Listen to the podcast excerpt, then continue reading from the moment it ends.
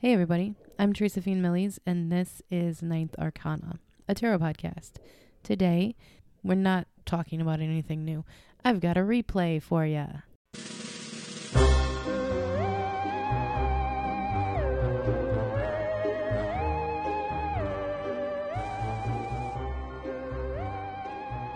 This week, I will not be in Chicagoland. I'm in Atlanta. I'm at a convention called QuiltCon. I've made the choice to not double my work this week and break myself trying to fit it all in, all of the have tos and the want tos, before I leave on Wednesday. Instead, I'm going to do something that some of my very popular favorite podcasts do. I'm going to play you an old episode. I chose the Seven of Pens to play for you because I was really stressed out about how I was going to get episode 33 done. And then it occurred to me that I didn't necessarily have to do a new card exactly, and this card popped in my head. We are very often asked by the universe to decide exactly how much effort we want to put into any given task. How much is it worth? What difference will it make if you do it or you don't? This podcast is extremely important to me. But something that I've learned through the cards is that there is no clear right or wrong answer to 99% of the things that we have questions about. What is meant for you will not pass you, and when you're spread too thin, you aren't your best anywhere. And what I've learned about myself through this is that if I'm not excited about creating it, then I need to wait until I'm excited to create it. So, with that, please enjoy episode 10, The Seven of Pentacles. And theme music so nice, I'll play it twice.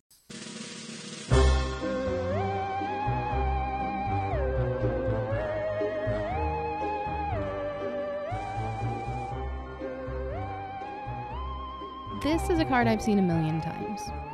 It's the card that asks me if I'm going to be a little bitch about it or if I'm going to finish the task. This guy has been raking these pentacles all damn day long since the sun's come up.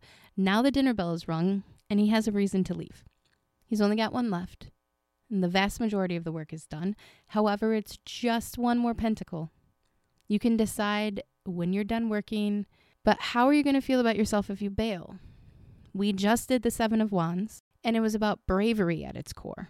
This one is about work ethic, maybe? Seven is the number of the universe. I feel like the universe has to see what you're putting in, like what work you're doing. Pentacles is about earth, this realm. It's your house, your car, your job, your money.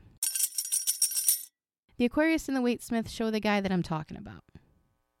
He's taking a break from working, he's resting, he's got his chin on his pentacle mover tool thing. He's orange, the color of creativity and creation.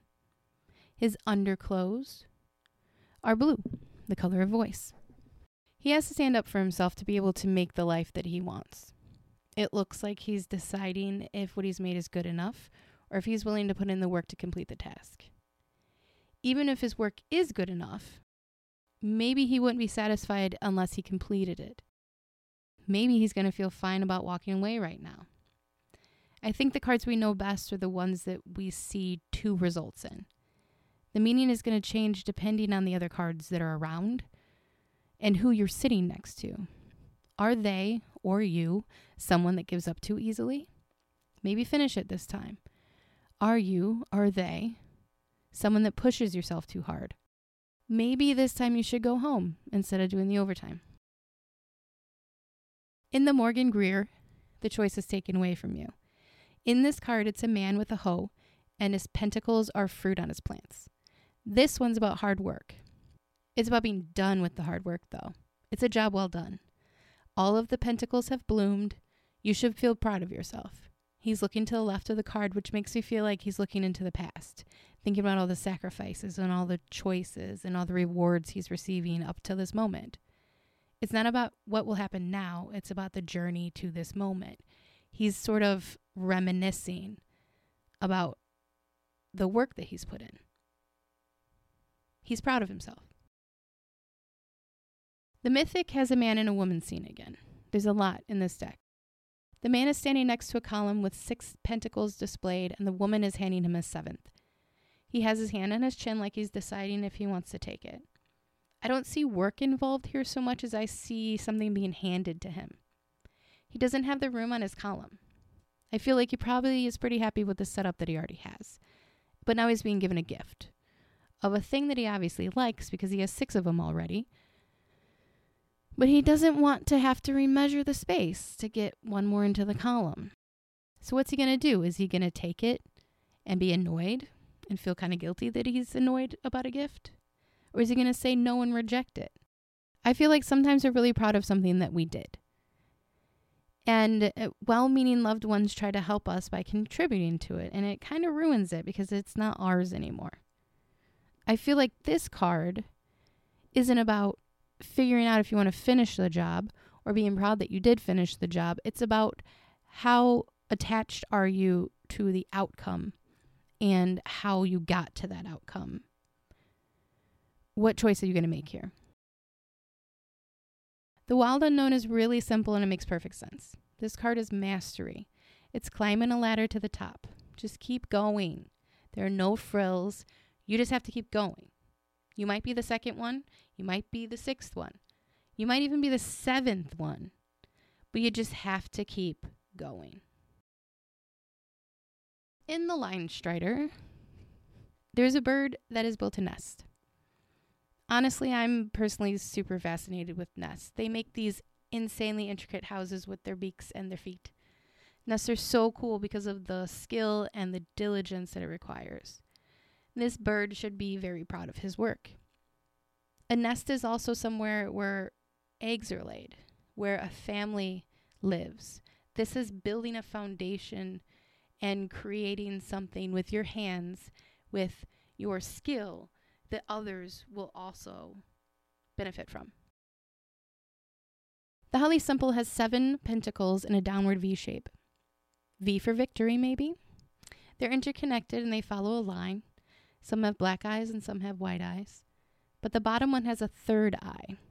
So that seventh pentacle is enlightenment. Again, it's mastery, just like the last card. We're not well, maybe the last card, but definitely the one before that, the wild unknown, is mastery. It is possible to get to the top. The Luna Soul is similar to the Morgan Greer. It's a gardener admiring her work. I really like that this card has something besides pentacles being grown. It's fruit this time, something we can easily identify with, that we use and we see and we eat. It's something that when friends have gardens, they give them away. There's a community aspect in here. Maybe there was in the other ones too, but here there's a bee. She's sharing her fruit with this bee. I feel like we can see the value in the fruit easier than we can see the symbolism in the pentacles as a fruit. Her task her task is complete and she's able to take a break. She didn't have to decide if it was worth it. It just clearly is worth it.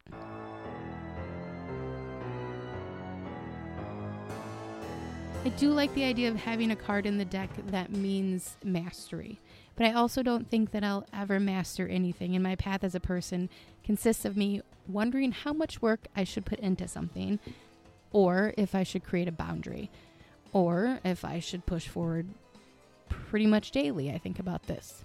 Should I rest? Should I keep going? Do I work too hard?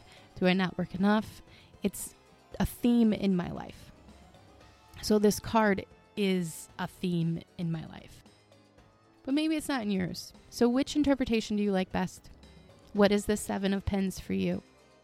Next episode, we're getting into the Four of Pens.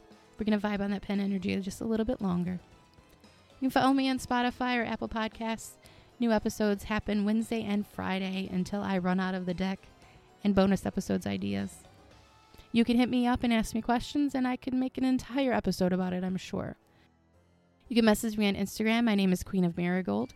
I'm the little pink aura photo. You can expect regular episodes from me each Wednesday and Friday on Spotify, Apple Podcast, Stitcher, and iHeartRadio. Please follow, subscribe, and comment so I know that if I can keep up the good work or if I need to make some changes. You can also find me on Instagram as Ninth Arcana Podcast and on podpage.com as Ninth Arcana Pod. Thanks for listening to my thing. Bye.